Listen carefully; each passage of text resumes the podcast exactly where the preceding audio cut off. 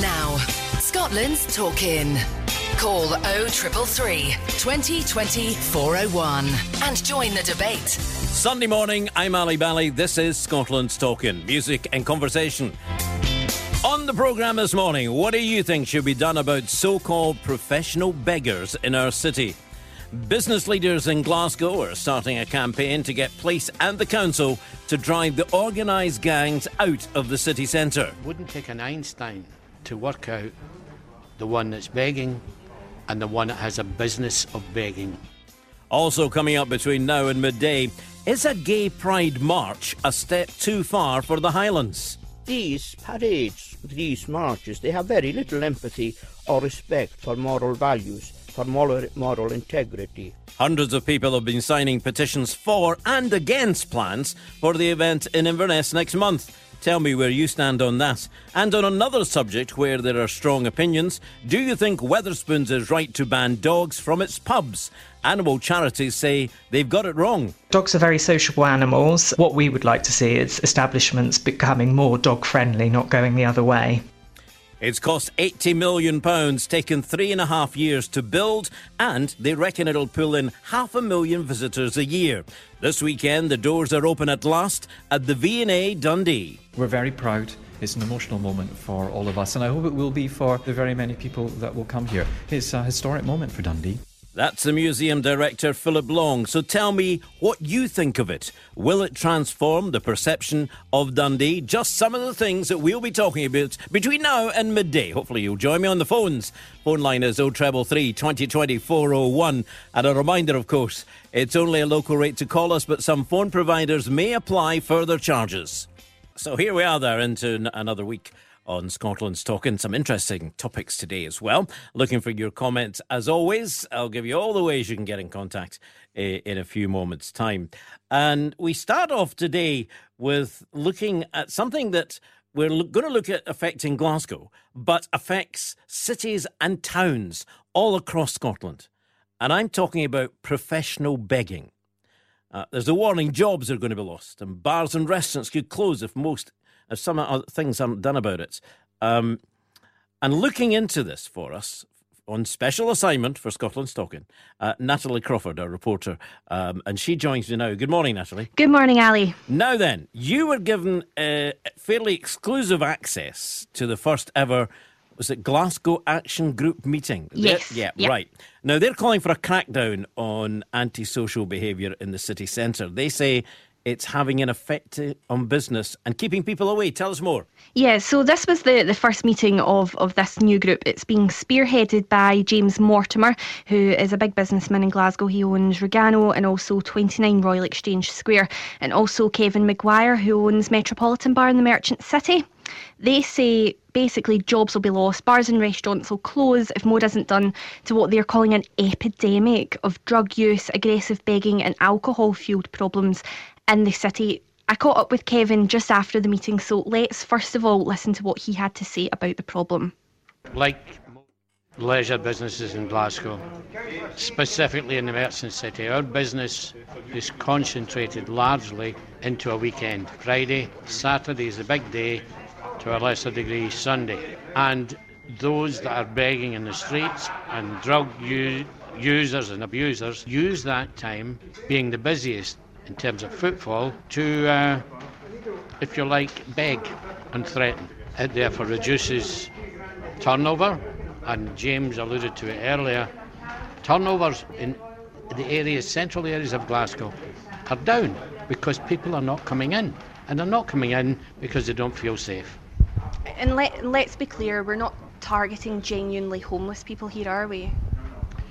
Genuinely homeless people need help, not more abuse. But it, it wouldn't take an Einstein to work out the one that's begging and the one that has a business of begging. And, and the gentleman here from the council already know that. Problem is what to do about it. What powers do the police have? Or do they have the resources, even if they have the powers? And I suspect it's somewhere in the middle. You know, Natalie, I can so identify with what Kevin was talking about there because uh, a few months ago, my wife and I were in Glasgow for the night and we went for a meal in the Merchant City. And when we come out, we were accosted by so going back to where we were staying for the night. Uh, we were accosted by so many beggars, and the word professional beggars certainly came to mind. And it certainly would put me off going back again. But there's obviously a lot to tackle here, starting with the term aggressive begging, as I was saying. What exactly do you think we're talking about here?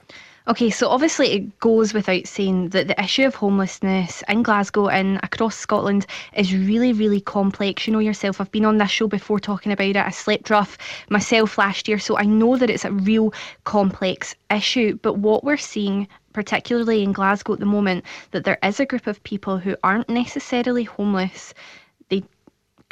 Do have roofs over their heads and they're coming into the city to beg because they see it as a profitable way to make money. The police know they exist. They gave me a statement that says, you know, we are aware that some people beg professionally and exploit those that wish to help others. One of the figures that was bandied about at this Glasgow Action Group meeting was £400 a day.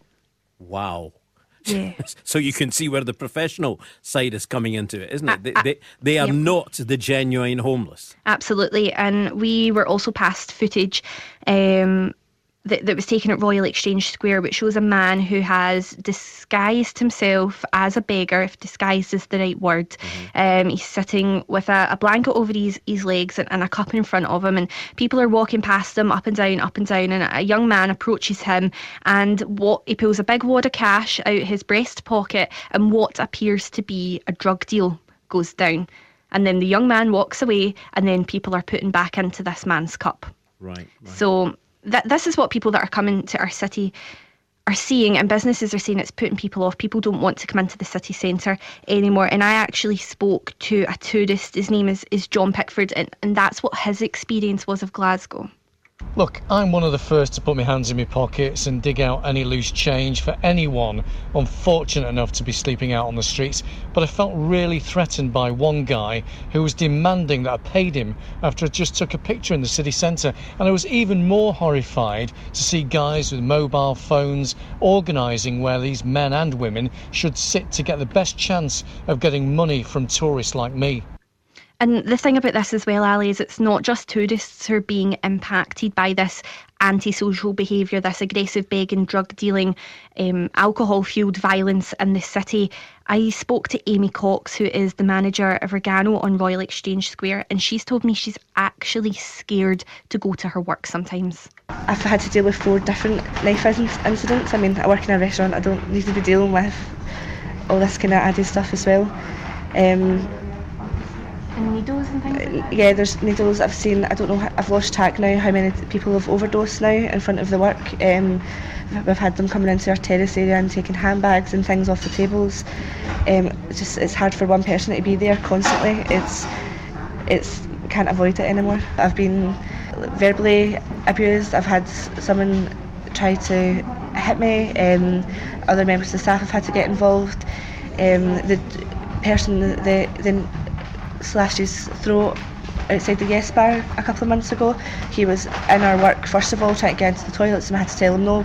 So, a really harrowing experience there, and no one should ever have to go to their work and feel scared or threatened, regardless of what you do. But least of all, this woman is a restaurant manager in Glasgow city centre. I know, and people just walking in off the street and thinking, you know, that they can either threaten or say they're using uh, the facilities. Um, it's just giving a totally bad impression. And as I've said before, this is I, I do travel around Scotland quite a bit, and it's not just uh, in Glasgow, but Glasgow seem to be wanting to do something about it, or the business leaders do anyway. What what's the reaction uh, from police? Um, uh, what what are they saying to this? So obviously, I touched on it before. They they've told me that they are aware that, that people beg professionally, and they do exploit people that that want to help others. Obviously, we know that, that Glasgow is a very giving and caring city, um, but unfortunately, some people are taking advantage of that. Um, they suggest that people give to homeless charities instead of giving directly to beggars on the street.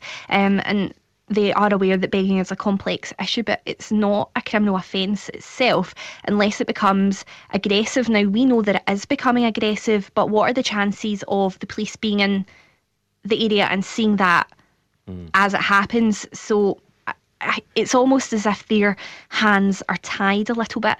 Um, the local authority, Glasgow City Council, they are aware that it's an issue uh, as well. And what they're introducing in the next couple of months is a social inclusion officer.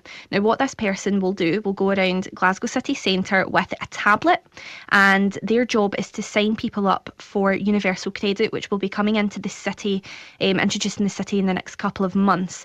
Uh, the idea is they'll work along with the Simon Community Street team. They'll go out, they'll sign people up, they'll get them photo ID, they'll get them bank accounts. There's a homeless hub opening in the city in January, which people will be able to use as a correspondence address because I'm not sure if you know, but Universal Credit now has to be applied for entirely online. Right. And obviously, these people who live these chaotic lifestyles, they don't have access to things like that.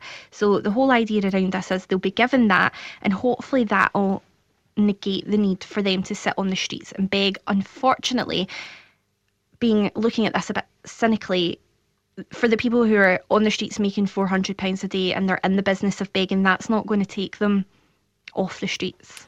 You and I being cynical together, I was ahead of you there, thinking of myself, hang on a minute, that might help those who are genuinely homeless. Yep.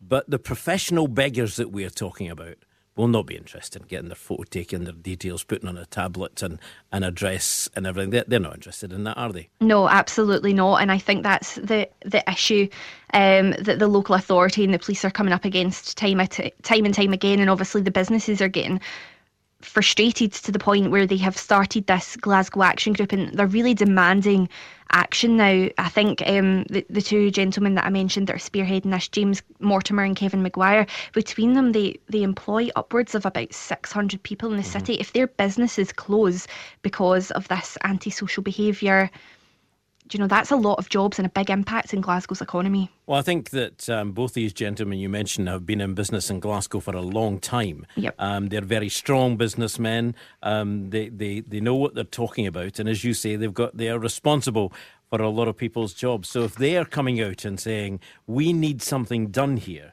then then now is the time I would think to do it because all these all these chattings it's okay but uh, it's a case of how do we move them? How do we stop this? How do we get them to, and, and do they go somewhere else? Because as I said before, it's not just in Glasgow.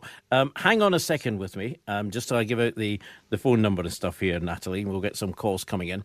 Oh, treble three, 2020 Is, is this something that is affecting where you live, where you maybe go shopping, where you, you know, does it annoy you? Do you feel threatened? Or do you think they're earning a living just the same as everybody else? O treble three twenty twenty four oh one is the number. If you'd like to join us, it's only a local rate to call us, but some phone providers may apply further charges. You can also text, and the text number is six one zero oh five four. Start your message with Ally. Email Ally at thegreatesthits.co.uk. And a reminder, we're on Twitter at hashtag Scotland's Talking. Um, Michelle's in Glasgow. Michelle, Good morning to you. Hello, Michelle. Speak to me. Hi, Speak on the phone. Hiya. right, okay. Um, have, you, have you not learned how to use a phone yet? No, I'm painting. You're painting, all right. I'm sorry to take you away for your painting. Right, what do you want to say? To off.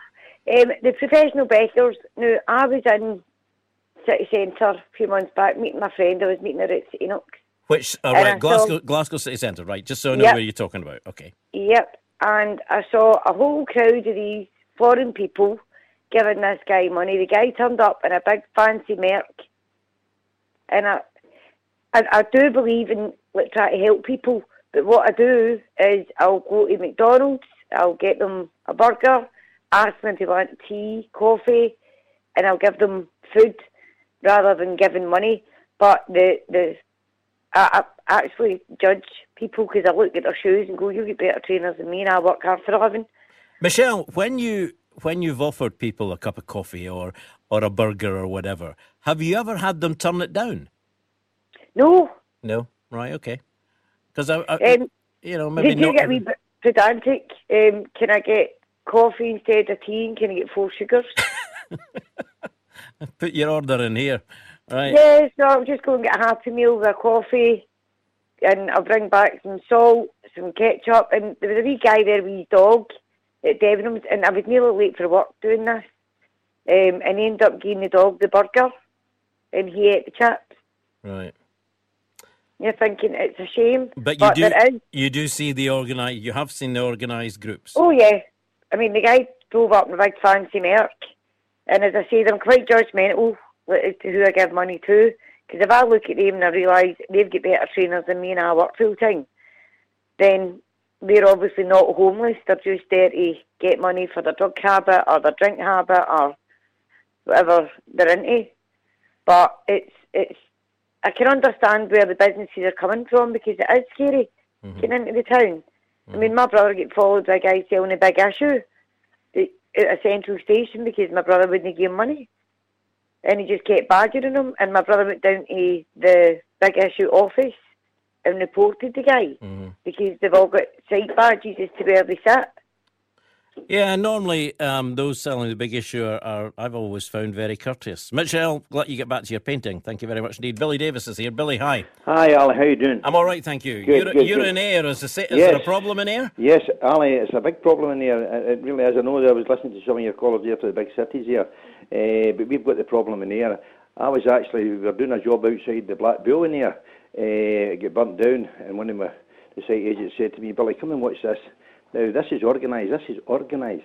Where uh, the shop across from the, the Black Bull, cash, cash for clothes or clothes for cash or something. Now, uh, the Mercedes pulled up, a Porsche pulled up. You could see the two guys were Eastern European, walked in there within maybe say about half an hour, and later, but half an hour later, six six women come out, six women into wheelie bins, got the plastic cups or whatever the paper cups. Two went this way, two went that way, two went that. Now this is organised. I mean, I speak to people, and people tell me they don't want to come into the town. Mm-hmm. They'd rather go to, like, say, Silverburn, where it's enclosed and things like this, you know, to do their shopping, because they're intimidated by these beggars. I think the council or the police or somebody should start doing something now, because I don't mind giving to people who are homeless or whatever, you know, to help try and help them out. But this is organised, you know. It's time to say no. Right. We've had Let- enough.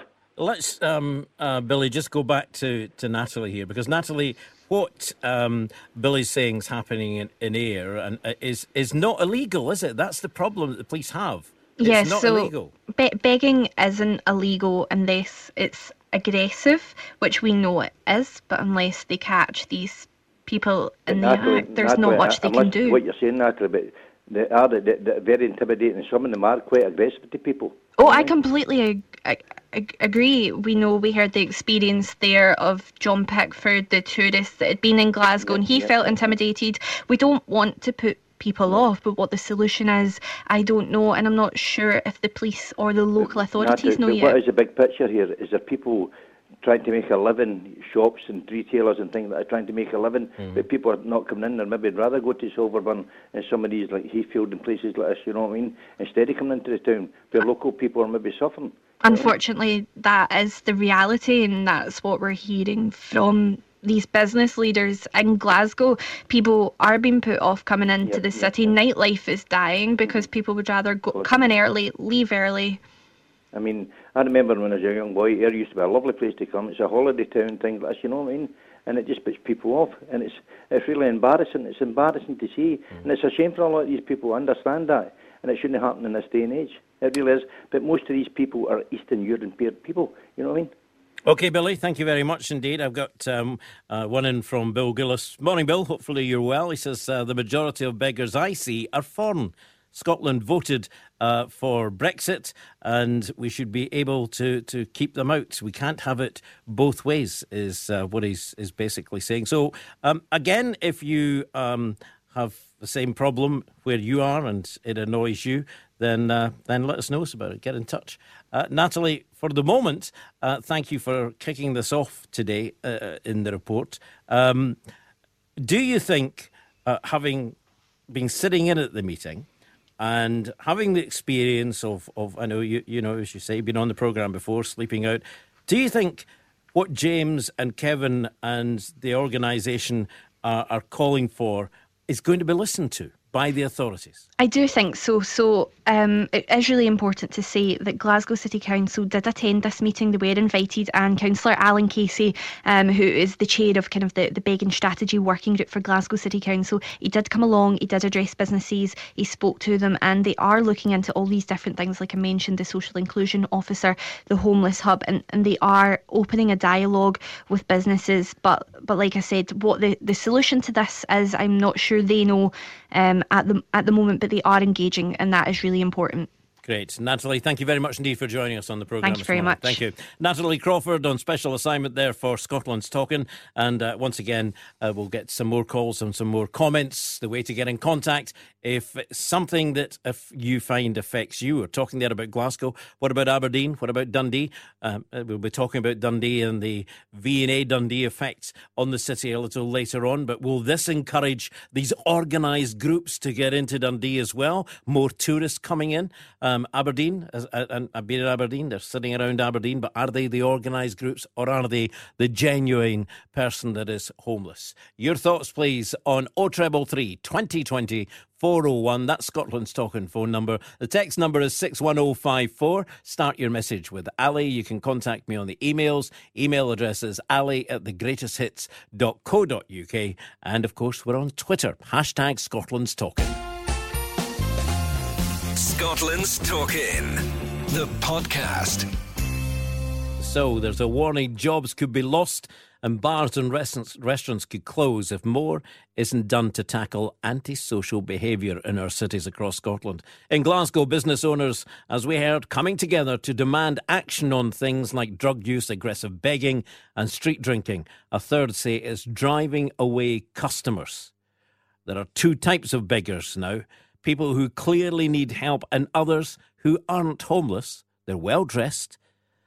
As Michelle was saying, just look at the trainers. If they're wearing better trainers than you, gives you a clue. Carry blankets for show and carry mobile phones. Please call them professional beggars and say what they're doing isn't illegal unless it's aggressive but does it have an effect on you? Do you actually, when you know, when Michelle was talking there, one of our callers about stopping and offering, not giving them money, but offering to go and get them something out a fast food joint, or uh, do you actually give them something because you feel sorry for them? And and yeah, I, I have as well. But you do think to yourself sometimes, is this just a story? You know, because um, I've had the stories as well. Well, you know, I had this happen to me, that happened to me, and this is how I found myself in this situation. Are these the genuine ones? How do you know? Is it something that's affected you? Phone number 0333 2020 401. Uh, Shirley's in Glasgow. Hi, Shirley. Hi, good morning, Ally. Good morning to you. Uh, yeah, I would like to speak about the homeless because it's really getting to me as well now. Okay. Uh, unbelievable. My boy was on the street, which I didn't know about, for about four days. I learned a few things from him. He told me that there's places like missionaries where they can go and get food and they set the tables, and it's all lovely, and they have people there they can speak to, which helped my son, which I believe helped my son because my son was going through a problem with gambling, so he ended up in the streets. Uh, he's now sorted, but I've got to the point now where I feel every time you're going into the town, they're begging, and yes, there is ones there, it's conning. I learnt that through my boy as well, that they're just out there to make money, and they can make up to four to six hundred pound a day. Mm uh, which I think is disgraceful because it doesn't help the people that's genuinely homeless. There's drug people out there, which I know a few people that's in the street, and they have had help, but they didn't want to take it. They wanted to take their drugs. So I don't see why people should be getting the money, food, whatever it is. But how, how do you know, though? How do you know, Shirley, when that's going on? How do you know who they are and the difference? Well, you kind of walk down the street because of where you come from, right? Or because you've been associated maybe with certain people and then you walk down the town, and then you kind of go, I know that face, mm-hmm. and then you kind of gather where that person comes from, right? But some of them are generally homeless. Like the the ones that's on the drugs, I do believe they're generally homeless, right? But I believe they put themselves there, right? For first of all, because I've experienced it. So I feel like with they people, they could go to the missionary. I know that there's people down the town that stand there, and I think it's like Asian people where they give out clothes and they give out food. Apparently, I've heard that as well to the homeless. Uh, I've given them food. I don't give them money now. After what my boy told me, I don't give them no money now. If I feel that genuinely, you know, you feel that that person is homeless, I will go into Greggs or somewhere and maybe get them something and give them a sandwich, whatever. But if I feel they're not homeless or I get that sense after them that they're just begging, I don't give them nothing. I won't buy them there. Was the four days that your son was on the streets, did he find it scary? Yes. I mean, I thought he was sorted, if you get what I mean. He says to me, I've got a, a place. Well, I thought he had a place, but what he was doing was queuing up every night, and he had a job as well. He was queuing up every night to get a bed. Right. And he did get the bed. And then when I found out about it, I was quite shocked actually. So I got him back here, and I brought him back here for a couple of days. And that place at the missionary, which I'm going to take my hat off to them because they saved my boy. Uh, they got him a place to stay. They fed him every day. They kept his back, his case to let him go to work. So I know there's places there where the homeless can actually go. If they're generally homeless, they know where to go. So the only way you're going to stop it, as everybody keeps on saying, is stop giving them money, because that's why they're there to get the money. Mm-hmm. So if you stop giving them the money, and you maybe, like, if you think they're genuine yourself, everybody to their own, give them a sandwich or something, give them something to eat, give them a hot drink, give them a cup of soup if it's cold in the winter. You know, make sure they're okay. I do agree with that because nobody should be homeless. But for the ones that's just mucking it, Yep. now come on, it's got to stop. Okay, thank you very much indeed, Shirley. Talking there, the um, the homeless against the professional beggars, and as I said, what they're doing isn't illegal unless they're aggressive. All right, let's go to John. Morning, John. Morning, Ally. How are you, my friend? I'm all right, thank you. I'm okay. Right, so you are um, taxi driver in Glasgow. You must see a few sights on the streets. Yes, well, I'll tell you, Ally, exactly what's happening. I've got, well, I call them friends. People who I have spoke to who have been on the street for one reason or another and who are on the street. Uh, maybe it's mental issues, maybe it's booze. It doesn't matter. I've spoke to them. I've chatted with them. When I'm sitting at the rank, I see them sitting. I've got to know some of them by names. Now, here's what's happening in Glasgow, Ally. These professional beggars, they come into the city, first of all, team handed with burly boys, and they clear the area. So if you're a beggar or you're, you've got a pit, what they call a pitch, and that's the pitch that you work every day, maybe outside a shop or whatever, they clear that area. They threaten you, move or you're going to get it. Once they clear the area, they put in their own people. Now, if you come into the city centre round about the half seven, quarter to eight mark of any morning, I've seen Mercedes, I've seen Volkswagen people carriers. They bring them in, I don't know from where, but they bring them in and they put them into the pitches. These are all professional beg- uh, beggars. And they are widespread. The same with the guys who do the big issue, they've been threatened, moved out. Now, the only way to stop this, Ally, is it's very simple. Have a city where they don't have to beg. Have a city where they've got a roof over their head. Everybody's so keen and, oh, we've got to do this and we need money for that and we need money for the other. And yet we're own decent people, people who live in this city for one reason or another, are lying homeless and they shouldn't be.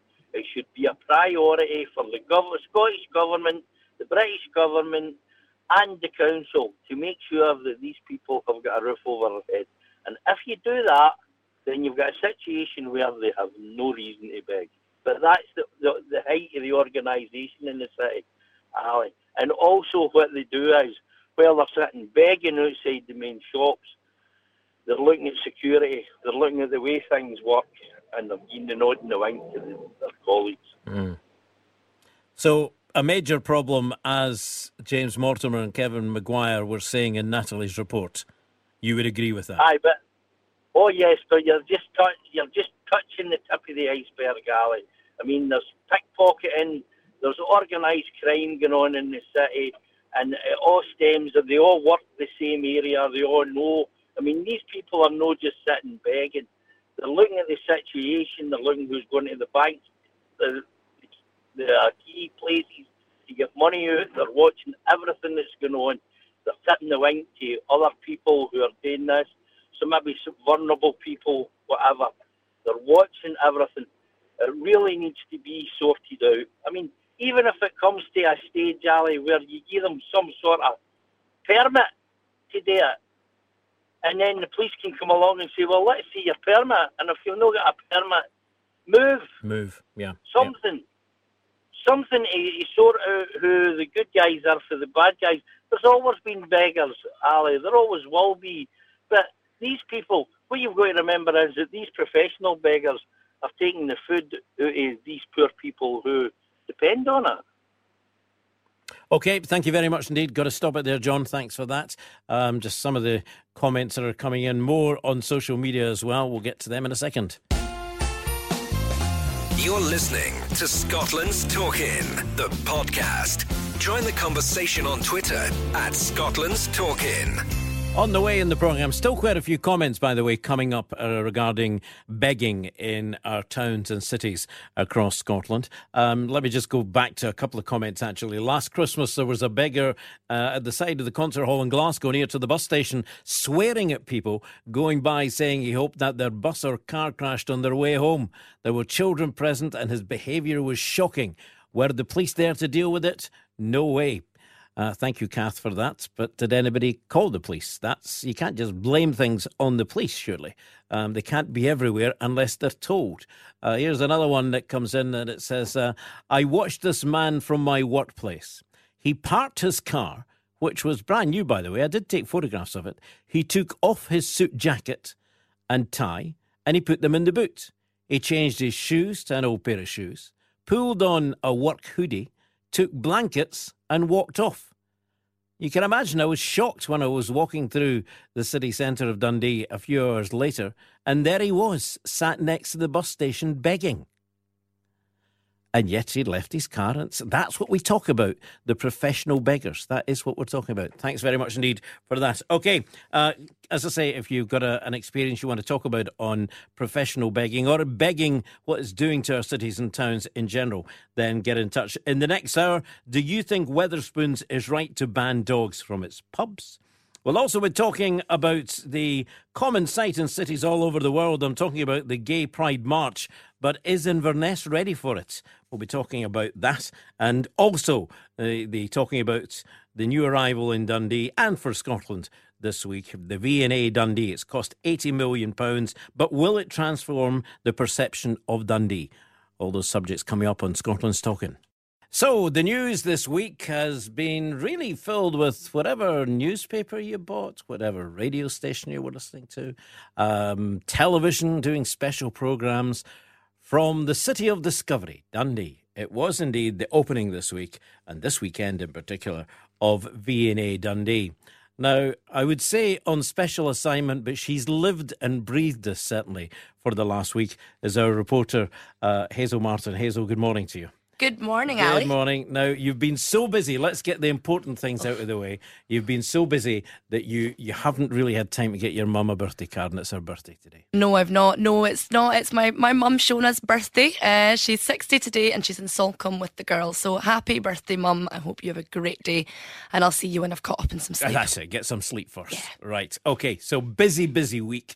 Uh, leading up to this, uh, you've been following this the, the way of it for a couple of years now, and, and seeing it all coming to to fruition. What did it mean for you as as a reporter to be there on the day? Well, my very first story and my very first job, uh, which was here here at Radio Tay, um, sorry, was at um, the V&A. Right. And it was when we were taken up to the highest point, um, and that was marking uh, that milestone in the construction. So you're right. I've followed it, and I've lived and I've breathed it, and do you know, I I feel now that it's open, and now you know I've been inside it and seen it. It's it's quite you know emotional actually Mhm. for, for me, um, just because I feel like I've seen it grow. You have. You've seen it grow, and you've seen it coming out of the water and being up there, and, and you know. Me too. I haven't been in it yet. I'll wait till the crowds have died down. You know, get my pensioners' rates to get in. Well, it's free, of course, isn't it? It's free to get in most of It of it. is free, it's yeah, great. it is. Right. What's it going to do for the city? Well, it's going to bring obviously a lot of tourism, um, jobs, uh, you know, a big economy boost. We've seen that all weekend, really, with with the the, the buzz that it's brought and people coming from all over. I spoke to a girl that had come with her dad and they'd come all the way from Venice to the opening weekend, um, and they'd applied for their tickets online and made the trip. So I just noticed in town yesterday and through the weekend, people are just happy, do you know? And I just think it's a really nice thing to see, and I think it will do a lot for for Right. Dundee and beyond. You spoke to the council leader. Tell us Mhm. about that. Tell who he is and what he. Well, the council leader, John Alexander, um, we he was at the the official opening yesterday, and I was just asking him, you know, what he thought of it, and he, he's been part of this this whole process as well, obviously. Um, so I just caught up with him on that, and uh, This is what he said. this is what he said. phenomenal. I've got goosebumps. Um, just being in the building and seeing people queuing up is so exciting. This is Dundee's opening, and the vast majority of people coming through those doors today are going to be from a DD postcode, which is just phenomenal. And I can't wait to see people's faces as they come through the door. And it's you know such a sense of pride, um, and yeah, phenomenal. And I think the fact that you can see the river as well, and you can sit and just relax and have a coffee. And you know, Kengo Kuma wanted this to be the city's new living room, and I think it's going to be that. Um, and I was speaking to some of the community groups that got a sneak peek yesterday, uh, and uh, there was a couple of elderly ladies who were talking about, you know, I'm going to bring my, my newspaper in and have my coffee here in the morning. And that is exactly what we want. We want people to use this because this is for Dundee. So there we have the council leader, John Alexander, talking about it. And I, I earlier this week was um, in Ireland, uh, Monday, Tuesday, and when I signed in, the, you know, the register from Dundee, sort of thing, my address, uh, I got the reaction. You know, it was, oh yeah, they're opening the V and A this week. So uh, you're talking about people arriving from around the world, but uh, they're talking about it around the world, aren't they? Yes, absolutely they are. Um, I mean, as you as you said, first of all, it's it's been the story on everywhere uh, for the past the past week, certainly. Um, and yeah, there's it's obviously it's Scotland's um, first dedicated design museum and the only V&A outside of London, so it's a pretty big deal. And it's a big deal on the waterfront as well. Um, when you walk in there, the various exhibits that were there, um, I know that for me, I want to see Charles Rennie Mackintosh's Oak Room. First time seen for 80 years. Uh, have you been there? Have you? Oh, I did, and it is it is spectacular. You know, you walk in and it's it's part of the Scottish Design Galleries. So there's an eclectic collection um, from from all over Scotland and and what design means to Scotland. And then obviously at the heart of this is is the Oak Room, and it's been completely restored to what it would have looked like. Um, and it is just phenomenal. It, it really is. That was one of the questions that I was asked in Ireland was, what are they actually going to put in it? And at that time, I, I didn't really know. I just said, I don't know. You're going to be as surprised as I am, you know. But the, the stuff, but the it's it's it is stuff that is going to be of interest to everyone. Oh, absolutely. And obviously it's it's it's based in Dundee. So um there are exhibits like um there's an a, a an edition, sorry, sorry, of, of the Beano um, uh, in there, like a, a really rare edition. Uh, we've got a, a screen as you walk in, and it's the, the video game Lemmings, which of course came from the city. That that's displayed, um, and then just from all over Scotland, you know, you've got a Christopher Kane, Scottish designer Christopher Kane, a dress from him, um, and there is just there's you know a pair of pair of hunter uh, wellies. You know, there's just a, a real mix of things, and and it is really breathtaking. You know, when you walk in and you see it, and obviously I've I've been on that journey, so yeah, it just is. It is really amazing. And you caught up with some people just for the reactions. Well, yes. So at the the heart of um of V&A Dundee and, and the opening weekend, we've had the 3D festival. So obviously that's that's been uh, huge. Uh, and if you've been driving around the the city centre, you'll know all about it. it's been bloody chaos. oh chaos. my goodness! Sorry, but it has. Oh, I know. I think that's warranted, to be honest, Ally, because I was in my car and it took me half an hour to drive about. I mean, Yeah. Not. I don't even know. Many. Anyway, roads are anyway. closed off when they have a concert in this new uh, its new area, Mary Slessor Gardens. And I really say, great, it's fantastic we're doing that. But city planners and city fathers, you've got to find another way. You cannot keep closing off a major arterial route whenever there's a concert on. Um, Don't you I know it? I yeah. know. I no. know. Anyway, it was phenomenal, and you know, Primal Scream played. There was a huge dance display um, organised and choreographed by Shaper Caper, a local dance company with 500 school children. Uh, from the from the local area, so that was that was amazing. So yeah, I was uh, catching up with people who were at uh, at the 3D festival over the weekend and also at the museum. And uh, let's listen to what they had to say, shall we? Fantastic. It's great for Dundee and it's just amazing how many happy people are coming rocking around saying hi and you know it's such a great thing for Dundee and just loving it. Oh, I think it'll just put Dundee to the fore in Scotland for sure. I'm from Perth and I'm very disappointed that Perth doesn't have this and Dundee does have this. I'd love to have this in Perth. Just really excited to see the new museum and loads of my friends are playing, loads of local, great local bands and artists. I think it's been amazing. It's such a good opportunity for everyone in Dundee. I think it just gives everyone a good opportunity to come down and see what the V&A is about and yeah, just to get everyone involved. Indeed, that's it. Get everybody involved. I, I was at the concert on Sunday night with um, KT Tunstall, of course, from St Andrews, and I, I did think of the. She went to school in Dundee, um, and she quite often says, "Oh yeah, I used to go to school listening to Ally Bally's breakfast shows." Oh, I had to drop that one in yeah, there, no, Ally. no, I'm just thinking of the difference in ages, you know. Um, but she, the amount of times that she must have come across the the, the Tay Road Bridge going to school every day, and then all of a sudden she's on stage looking out at this brand new uh, concert venue at Slessor Gardens. She was on stage uh, doing. She opened up, and then um, Chrissie Hynde, the Pretenders, were on, and then Simple Minds and KT Tunstall came back and did a duet with Jim Kerr. So it was an absolutely fantastic evening.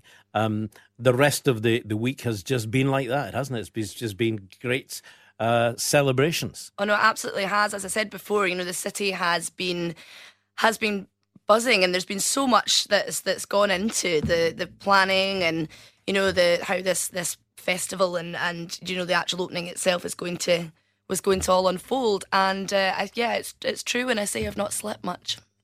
300 exhibits in the free to enter Scottish design galleries. That gives an example, plus restaurants inside Mhm. and just It's good. lots to do. It, it is great. And of course, adopted Dundonian Lorraine was there. She has to turn up, doesn't she? Oh, she does, and she is of oh, a national treasure, and I'm a big fan. So I was trying to keep my composure. Um, so it was really great to to see her there, uh, and you know she was getting her first glimpse inside, and I think she was she was quite blown away as as we all were. So uh, I chatted to her, and here's what she had to say about it. Well, them. I don't know. I mean, I think people from Dundee are really proud of where they're from. You know, I say that as a, Gl- a Glaswegian, but I have lived here for a very, very long time. Um, but yeah, there's a lot to shout about, but they're not very good at shouting about it, and that's actually very endearing. But at the same time, sometimes you should. That's it. You've got to learn to shout about it. And I think when, um, you know, I, I over the years have taken uh, many digs from uh, colleagues, particularly in the west of Scotland, about living in Dundee. Um, so I'm I'm proud to be here and uh, of the things that w- we are achieving, and also the the media and the fact you know they covered it so well throughout the world. Um, I watched the uh, BBC Two program on uh, Friday evening with the fireworks and everything going off. Watched it from the comfort of my living room, basically because I wasn't invited anyway. But I watched it there, and it was absolutely fantastic. Sends a great message out, but there are the negative comments. Um, you've been picking these up, Hazel. Yes, no, definitely. Obviously, it'll. It's been widely widely publicised that there have been, um, and it's kind of showing that um, some people feel that it's it's Dundee's very much a tale of two cities. Um, so obviously, we've got this this major investment and, and innovation and the whole waterfront project and, and V&A Dundee and everything. But um, there are people who feel that it's money that should have been spent elsewhere. Um, and you know, with with the, the issues that we've we've got in the city with you know fuel, food poverty, with drugs, do you know, it's it's a feeling from some that um, these issues are going unnoticed and, and overlooked. So that's something that's that's been yeah. Uh, I, I, I it's, these are feelings that I don't agree with. I think you know they're not being overlooked; they are being addressed as well as any other city is addressing them. And if we turn down let's just say, you know, that 80 pounds, 80 th- million pounds, which didn't all come out of the city coffers. The government put a big slab in. Oh, So, yeah. you know, and they would have put that into any city. They would have gone into, they've gone ahead with this. What we've got is something that people will talk about. You just need to look around the waterfront at the new hotels. They're not just small hotels, they are big international companies who have decided to invest in the city of Dundee. They weren't here a year ago. They're here now. The Dundee, the hotels are open. They've invested because they see it as a way forward. Um, for years, we said we needed better uh, communications on the railway network. Uh, we needed a new station. We've now got a new railway station. It's got a hotel above it. It's not completed yet. There's shops inside, etc. But it's it's on the way. So all these things that have been added are adding jobs to the area, whether it be in the hospitality industry, and boy, they need to get their act together in some places. Um, you know, and, and that is one thing that I feel quite strongly about, and that I used to be in hospitality, and and somebody said on this program not not that long ago. It was a, a, a granny talking about her grandson. She didn't want him going. All that was left in the in Dundee was was hotels, and, and she didn't want her grandson going into a hotel. Why not? If he starts in a hotel, or she, granddaughter, whoever starts in a hotel training now, in a couple of years' time, they could be working in Barbados, they could be working on cruise ships, they could be doing anything, you know, so that it is what you make it. Grab the opportunities are there, let's grab them. That's my thoughts. Don't about I, yours. I think you're no, I think you're you're absolutely right in that. Let's go to Alison, who's called in. Alison, hi, how are you? Good morning. It's a wet, miserable day, but we're just heading out for a dog walk. but You got, uh, you got your Hunter Wellies and your Macintosh then? no, no, that's a bit posh for me. A bit push for you, the Hunter Wellies, is it? Right, okay. Okay, but so uh, I'm interested in this V&A. I mean, it's a beautiful building, but the the big question to me is, why did we have to get a Japanese architect? Surely we've got enough talent and innovation and we've got plenty of people that are very talented in Scotland. Why do we have to get a Japanese architect? Alison, as I understand it, it was put out to tender, um, and anybody could have come in with their thoughts, um, and the the designs were whittled down to the best one that they thought they come come up with. Now, whether that architect was from Auchenshuggle, Inverkip, or China, it doesn't matter to me. Um, Hazel, you followed it closely. What, what was? Am I right? Is that the way it went through? Absolutely. roughly? So it was a, it was a design competition. And uh, yeah, as Ali said, it was put out to tender, and, and then they picked they picked the one that they, they, they liked the most. Um, but it is designed to, and it's inspired by Scotland because if you look at it, um, you'll see, and it is very like it actually. It's quite amazing. It's designed um, to look like the, the cliffs along the, the northeast of Scotland. Right, and of course that's these big concrete slabs Yeah. you're talking about that have been individually put in place Yeah. to deter the seagulls. And they weigh. A t- so do you know the big? There's big ones and small ones. Right. And the small ones weigh 1.5 tons, and the big ones weigh two tons each, and they're covered in them. But Alison still thinks it should have been a Scottish designer. Yeah, Yes, without a doubt. but if the Without if- a doubt. I think it's yeah. I, I hear what you're saying, but if still I like the I like the build. I like the sh- I like the fact that it is slightly different than your usual. Everybody seems to just be designing like you know the blocks, the square container box, square blocks, boxes, the square yeah. blocks. Yeah, there's I mean- one of, there's one of them being built at the moment right opposite the V and A. That's a lot of Oh, controversy. is there, I Oh, think that's just there's no design, there's no inspiration. Will these buildings still be standing in a hundred years? I Hmm. don't think so. Yeah, well, I think this one will. You're in Inverkip. Will you make a, an attempt to go to Dundee and see this exhibition? Possibly. Possibly. Depends on what sort of exhibitions they've got on. Obviously, it's. Uh, I love going to Kelvingrove. I think Kelvingrove is an absolutely fantastic facility, Mm. and I hope that the VA would offer something similar. Well, I think uh, when we talk about some of the things that are there, the um, as I mentioned, the uh, Rennie Mackintosh tea room, which has not been seen for 50 odd years, it's been rebuilt piece by piece. Um, that's there. Um, many other things as well. Uh, Alison, thank you very much indeed for your thoughts on that. And, you know, also, if, if you have a comment, let's have it. O treble three 2020 401. That's the phone number if you'd like to give your comment. Are you in the city of Dundee? There are some comments that this is no for me, son. Uh, why not? Um, you can go in there, you can have a cup of coffee, you can read the papers, as somebody was saying, you can look at the exhibitions, and it's free. So, what's not to like about it? It is in your city. Surely embrace it. Yep, agreed. Good stuff. right, back in a moment. Scotland's Talking, the podcast. We've been talking about uh, the V&A Dundee, and Christine is in Aberdeen. Christine, good morning. Good morning. Good morning. And what's your thoughts then? Well, I'm an Aberdonian, and um, I'm just phoning up to say I think it's a great idea that uh, Dundee have gone ahead with this uh, inspirational V&A, and um, I'm sure it's going to be great for the city. It's just a pity that uh, living in Aberdeen that we can't seem to grasp a new idea that would pull in a lot of people and, and you know and, and get jobs for the city as well. We just don't seem to be able to do it. But here we go. Dundee is rejuvenating the city, and it's wonderful. It's been a long time coming, though, Christine. While Aberdeen were Ab- going through the the boom years of the oil, wasn't it? Well, that's true. Um, and, and lots of things happened during that period, but we still haven't managed to do anything on any on the scale that Dundee have managed to do.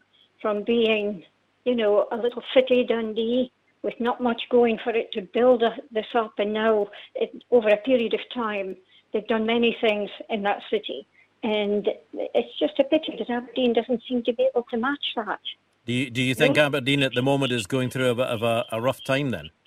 I think a little bit that way. We've Mhm. had the, a little bit of an oil uh, slump, if you like, um, which we seem to be pulling up a little bit with that, but we, ha- we still haven't managed to get, in fact, the tourists something special to be able to pull them into the city.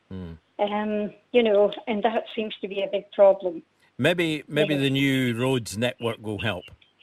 Well, it could help because before the network, um, we had people bypassing the city, and maybe going from Glasgow right up to Inverness and further, um, but not stopping particularly in Aberdeen because what were they going to stop here for in the first place? You know, maybe just overnight and on their way again.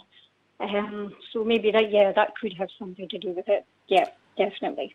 Christine, thank you very much indeed for, for your call. Uh, positive thoughts there. And um, Hazel is still with us. Hazel, you you we were talking there about some of the negatives, that, and and the negative comments seem to come from the Dundonians themselves. You know, we're hearing great positive things from all around the world. We were talking only a few months ago about the, the positive feedback we're getting in American newspapers and American travel guides saying that Dundee is a place to go. But there's there seems to be this still bit of a negative, a tale of two cities, as you said. Well, no, as, yeah, as I as I did say, um, it's just surrounding um, the the poverty, you know, and, the, Mm. and the food and fuel poverty. I think I think it's Dundee's is certainly the the highest has the highest rate of fuel and food poverty in Scotland. I, I think it might be the UK, but I'm not I'm not too sure. But it certainly is a, is a huge issue, um, as well with drugs and the you know the drugs death capital of Again, Europe Yeah, yeah. as it's been, you know, as, as it's been named this year, which which is is awful. Um, but steps are being taken to try and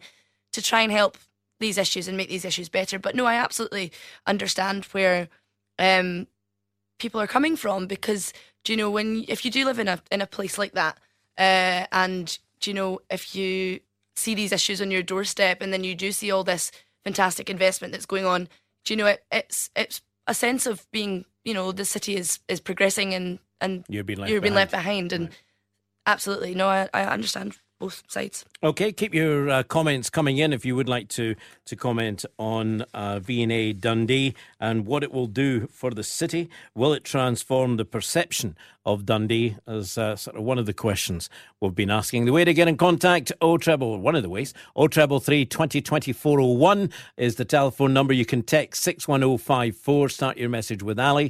Email Ally at thegreatesthits.co.uk, and we're on Twitter. If you're a tweet, then it's hashtag Scotland's Talking. We've also been talking about professional beggars in streets on the programme today. And I'd also like to uh, touch on this one. they're a common sight in cities really all over the world.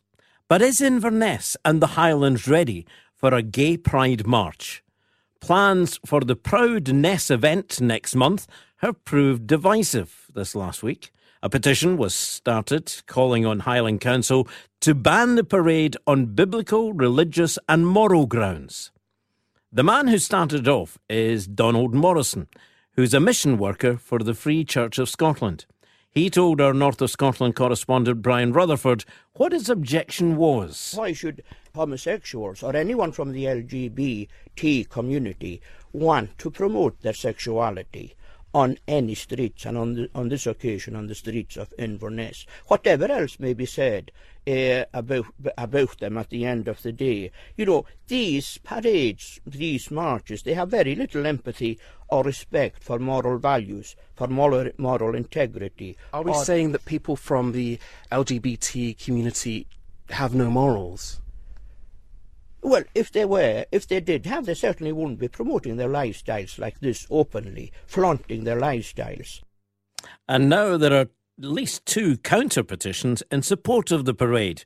Inverness MP Drew Hendry told us the council should not give in to pressure to cancel it. Of course, some people are objecting and they've got a right to uh, state their view, um, but I think we also have to stand up for the rights of freedom of expression um, particularly in a case where it's uh, a very positive message about uh, you know tolerance and about people sharing uh, their th- their joy and and love for each other, um, and that's a very important reflection of a modern city. Uh, like Inverness, and the people here, I'm sure the vast majority of the people here uh, will be quite happy to see such a festive occasion and to uh, enjoy uh, what will be probably a, a, a great spectacle and, and very colourful event. So, is Drew Hendry correct? Will the people of Inverness, uh, are you quite happy uh, to see this festival um, of celebration going down the streets of Inverness, or do you think it's a step too far? And maybe you were involved or not involved on one of the other Pride uh, events throughout Scotland. Um, what is your thoughts? They've they've been in various cities. Here's the number again: O treble three twenty twenty four oh one. Let us know. John McCutcheon. Hello, John. How are you? How, how are you, Ally? What about this gay pride? Ally, I'm a Christian. I believe in God. And God created man, and God said He created man, and He created woman for man. And God created a man and a woman to, to go forth and multiply. You can't multiply with two men and two women. And I think it's despicable, despicable to do that because uh, there's a, in Perth here, there's a minister in Perth had a gay pride here. I mean, what's going on? I mean, but sure, sure, surely they have every right to to march. I, yes, I, I know, yes. you know, to, to march if that's what they want to do, if they want to celebrate. Surely. Uh, I, I, celebrate what? I mean, I've got one for them. That's what they both are, but I don't want to see on air. It's ridiculous. I mean, what can they produce? What, what, what, what's at the end? Two men kissing a man, two women, whatever, to a woman. I mean, we, we, you and I had married, we've got a family, and we have a family. Uh, it's, uh, you have a family and a family, and it's your family. They, not, uh, they can't adopt children, but an adopted children will say, "Where's my dad or where's my mum? Who is it?" I, I mean, your, your own minister, uh, the Conservative Party, she's uh, she's having a baby at the moment, but it's ridiculous. I, I think it's, it's, it's immoral. I spoke to ministers. I spoke to a priest as well, and he says to me, I'm a Christian. He says, that God it's a, a, mortal sin, which means when I die, I believe in Jesus. When I die, He will not recognize them as whatever. You know, it's, it's, it's I mean, the, the young children today. It's surely, it's surely, John, John, John. It's surely down to everybody's own belief, and and you know. Uh, yes, yes. Correct, I mean, correct. You're, you're saying you believe in God. There are many who don't believe in God. Yeah, that's correct. Yeah, you are correct, Ally. Yeah, and when the, Jesus said, "If you don't believe in God before you die, it's too late." John, thank you very much indeed. We shall leave your one there because we've got some more calls coming in. O treble three twenty twenty four oh one. He was talking about the, the Gay Pride March. Um, I'm going to want, just want to squeeze this subject in as well. Um, Wetherspoons have announced a complete ban, including in areas like beer gardens, of taking your dog in. And they've said it's because some children get upset. Well, why don't they ban children from pubs then? You know, It's, it's, it, they're saying dogs can be unpredictable. So can children. So can some customers. Um, assistance dogs are the only exception. So I'd ask you, are they right?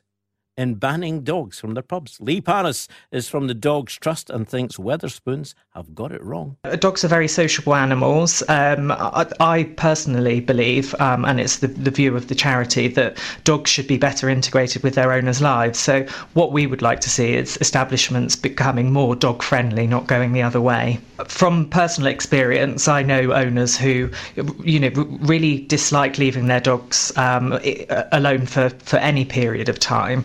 Um, so things like going out for sociable occasions, drinks and dinners. Um, I think that, that, that these measures could actually put people off wanting to go out at the core of this, I think uh, dog training um, is key. So um, we run uh, dog school classes. Um, we've got 26 dog schools across the UK um, that encourage positive training.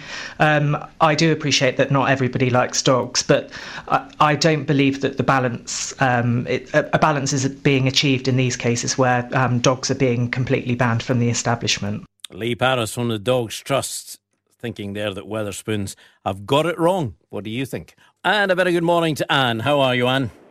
I'm fine, thank you, Ally. How are you? I'm good. Good, thank you. Yes. So, what do you want to say then?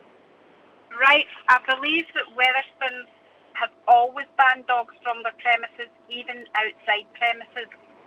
We have giant breed dogs. We have Newfoundlands. They go everywhere with us. They go into all sorts of eateries. We sit outside with them. We have lunch. There's never any problem. Went, went to Stirling, sat outside at Wetherspoon, went in to get coffees and something to eat, and they refused to serve us because we had dogs sitting outside. We were asked to leave. How do you feel about that? Do you understand why they do it? They're, they're just completely dog biased. They just don't want dogs in the premises. Our dogs are cleaner than some of the patrons. That I can tell you they're putting people off. Um, we will never go to Wetherspoons again, and a lot of our friends are the same. Our dogs are all well socialised, they're clean, they're well looked after. You know, we show them, we take them everywhere with us. There's never any problem. The Wetherspoons are going a bit beyond it, I think. Okay, thank you very much indeed. And it's good to, to get a comment from um, a dog owner and also one that has gone through that experience. Uh, thanks for that. Uh, let's go to Dunoon and David's there. Hi, David. Good morning to you. Very good morning, Ally. How are you? I'm all right, thank you. Right, what's your comments and points? Yeah, hi. It's just regarding the um, the first caller, mainly on the uh, subject of the Pride in Inverness. Um, I, I mean, I don't know where they got him from. I mean, you know, are they trying to stone people? Is, is that going to be their, their next move? Um, he was quick enough to get the Bible out and it's um, the LGBT community over the head, um, but it's just not on this day and age. You know, it's it's 2018. It's not 9 AD. Um, it's absolutely disgraceful. His opinion. Um, the thing that got me more than anything else is why did he say moral could you give an example of what was moral or not moral with the LGBT community? Mm. Um, as a guess, maybe suggesting that the majority of the LGBT community are promiscuous. Well, they're not, but then again, there's many married couples who have affairs, so it works both ways. Do you think that John, who you're talking about, or caller there, uh, uh, is just um, he will never change his mind. It, that is his views. On, on, yeah, yeah. So no matter what you say, or you try, I don't think you'd be able to sit down and have a a, a rational conversation and the thoughts that you might change his mind. Oh, absolutely. Now, and, and, to be fair, I wouldn't try to. Um, everyone's entitled to their opinion, and that's great, and that's how it should be. But at the same time, he's no better than somebody from the LGBT community, um, and it's you know they want to uh, have kids, and if they adopt, they're not the proper parents he was coming out with, and that's just absolute rubbish. Again, his thoughts, looking at his upbringing and his beliefs, is that a child should have two parents. Um, and and I would ask, surely it's better to have two parents that love and look after a child than one parent or two parents who actually might not put the the the, the needs of the child at the top of their priority list. I mean, obviously the, the child should come first every time, but at the same time as well, you know, this day and age, there's no such thing as the mum stays at home, the dad goes to work, and there's 2.2 children in the house. It's not like that anymore. And I, I just think that maybe if this gentleman opened his eyes a little bit more, he would see that. The majority, I would think, speaking from my own experiences, it's a damn good job that a lot of people in the LGBT community have a thick skin because they need it with opinions from the Stone Age like that. David, thank you very much indeed for getting in touch. Uh, Saul's been looking after your um, tweets uh, today. What do you got for us, Saul? There's one here from Cecilia, Cecilia on the beggar story.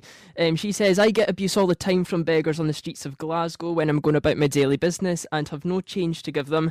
I've been called all sorts of names by the beggars themselves just because she said she can't give them a, a pound in, the, in their jar she gets abuse for that. Right, and that's again what we're talking about the uh, earlier on. Just in case you missed it, we're talking about um, beggars who are in a business as a beggar, and it's not illegal to beg on the streets. It only becomes illegal when they become aggressive. Here's one in from Alan. He says, Re, the guy that was on about morals and speaking, re Catholic Church and priest. The Catholic Church have a lot to look at, re morals, regarding their own history. Thanks, Alan. Right. From what well, from what I can gather from Isabel's comment here, um, she seems to change her appearance when she goes into the city centre. She says, I always go into the city centre dressed like beggars and they never come near me, but she would never go into the city dressed in good gear and with a camera around her neck for some bizarre reason. All right, okay. Um, tourist might. Okay. exactly. yes. Um, any more? Uh, yeah, one more from Catherine. Um, she says that she wishes they would deal with the beggars because they're uh, all over her city centre and it's full of them. I think that is the problem. We've been talking about that today, that it's not just specifically um, for uh, Glasgow city centre, uh, as we heard in Natalie's report. Um, it seems to be there is a problem all over. Um, Hazel's still here with us. Do you think that is likely to increase in Dundee? There are a few in Dundee, but with the millions of tourists that they're talking about coming in, um, it could be something that the, these uh, organised groups are going to going to get themselves. Well, let's get up there. I've heard people saying that. You know, there's been whispers about about that in the last in the last couple of days. Um, I think we'll just have to wait and see, won't we? Indeed, that is it. Uh, Natalie Crawford, Hazel Martin, Brian Rutherford, so Civ Rights. Thank you very much indeed for contributing towards Scotland's Talk In today.